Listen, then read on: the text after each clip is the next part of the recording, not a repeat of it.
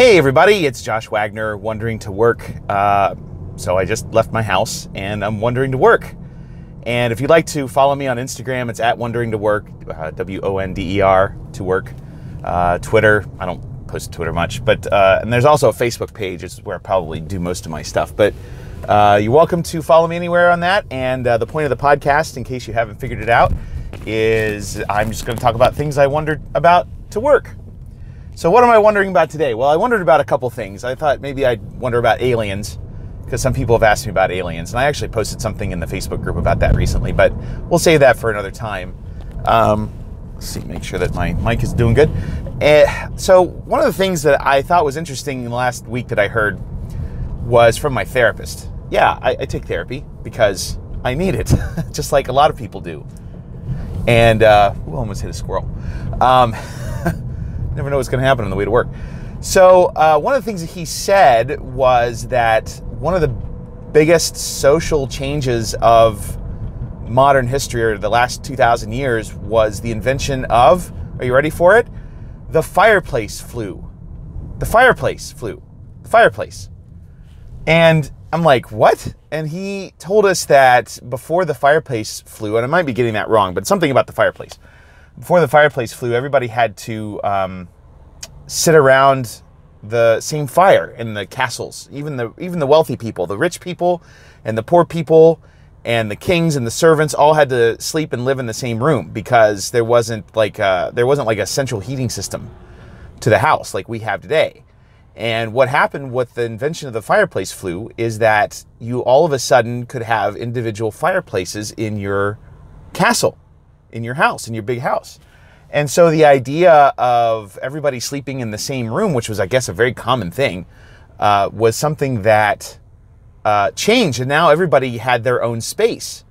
Uh, you know, if you were the queen, you had your chambers. If you're king, you had your chambers and that kind of thing. And and this was the beginning of uh, people sleeping by themselves, or in at least in couples. Uh, every every other time, I guess, according to him, people would kind of sleep in big dog piles around the around the fire because there was only one place you could have a fire because the smoke would you had to make sure that the smoke would go out the top of the building.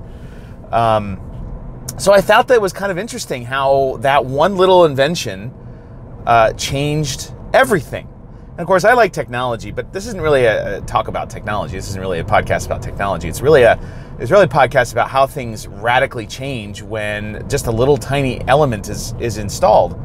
And uh, I don't know if I talked about this in the first podcast, but I had a friend at, at Honda that, and it's just friend, fresh in my mind that she told me she was an engineer, and when she she said she'd move something one centimeter to the left, the whole car would change because everything was kind of connected together. And when he told us this thing about the fireplace, where it went from people sort of sleeping communally and in one place, which probably happened for literally thousands, hundreds of thousands of years before this, to everybody sleeping apart, or at least couples having their own room, or or this or that, that it was this huge social change. And I thought to myself, what would it be like? Like if you go to like a beer hall in Germany, like there were these huge halls, and that's where everybody slept. They slept in this big.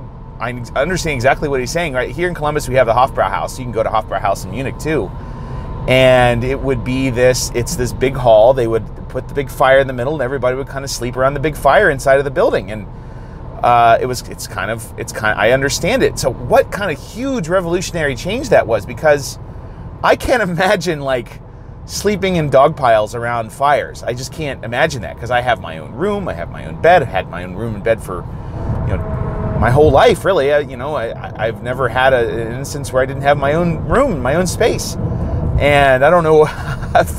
I don't know what would happen if I had to share it with like 10,000 other people. It's not entirely true. I slept in hostels in Europe. And I tell you what, I do have an idea of what that was like because you have to smell, not to be gross here, but this is exactly what it is. You have to smell everybody's farts, you have to smell everybody's feet, you have to smell everybody's dirty clothes, you have to smell everybody's, or hear everybody's snoring and farting and dirty clothes. Anyway, so I do kind of have some idea about what that's like to kind of have to sleep in communal situations. And uh, at the same time, imagine I imagine you didn't need sex education because you just learned it there. Uh, you didn't need the internet. You learned the birds and the bees from Aunt Bird and Uncle Bee. So, um, you know, it was just kind of interesting. So, what I'm wondering about, I, am really not wondering about that. I, I'm sort of wondering about that, like what would it be like?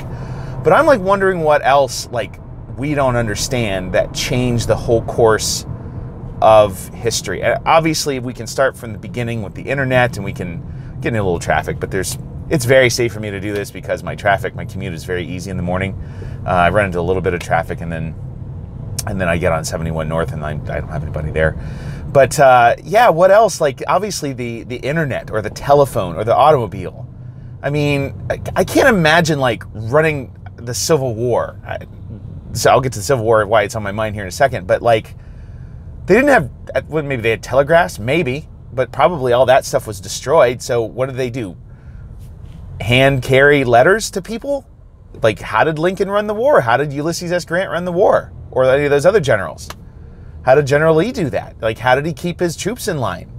Or like the cotton gin, like that's why it's on my mind. Like the cotton gin, they say is the reason by Eli Whitney is the reason the Civil War started in the first place, is because it uh, it super monetized the um, it super monetized all the uh, all the plantation, all the cotton plantations, and so they needed more slaves, et cetera, et cetera.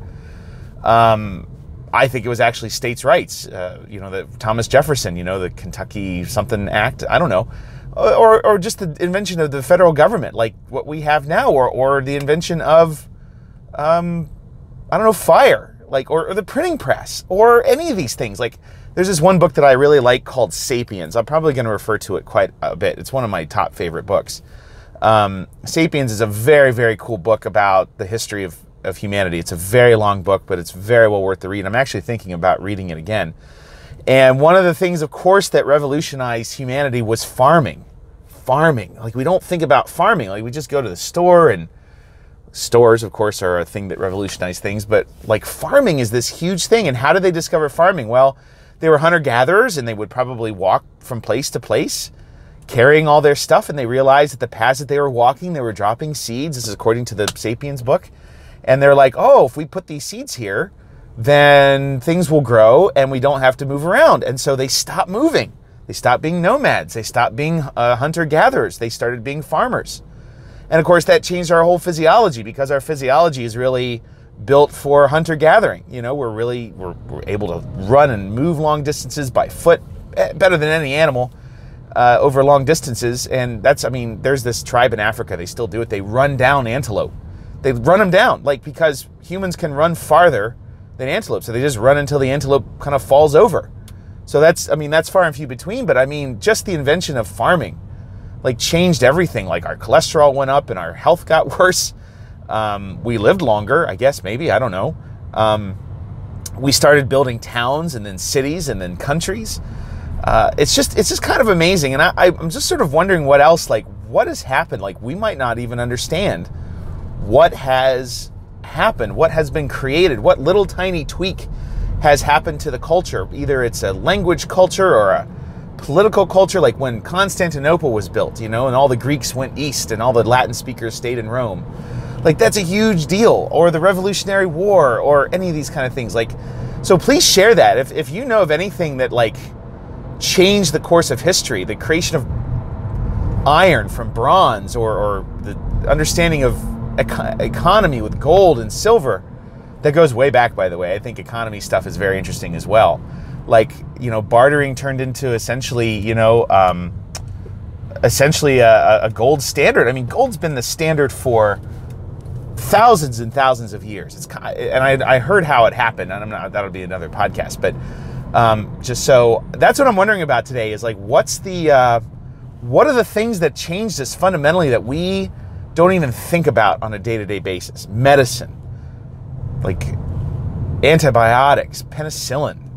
I mean, who would be alive today if we didn't have penicillin? If we didn't have the telephone, I probably wouldn't have this car. I mean, who knows what, what would happen? Radio, the atomic bomb. I mean, all sorts of things like changed the radical course of history.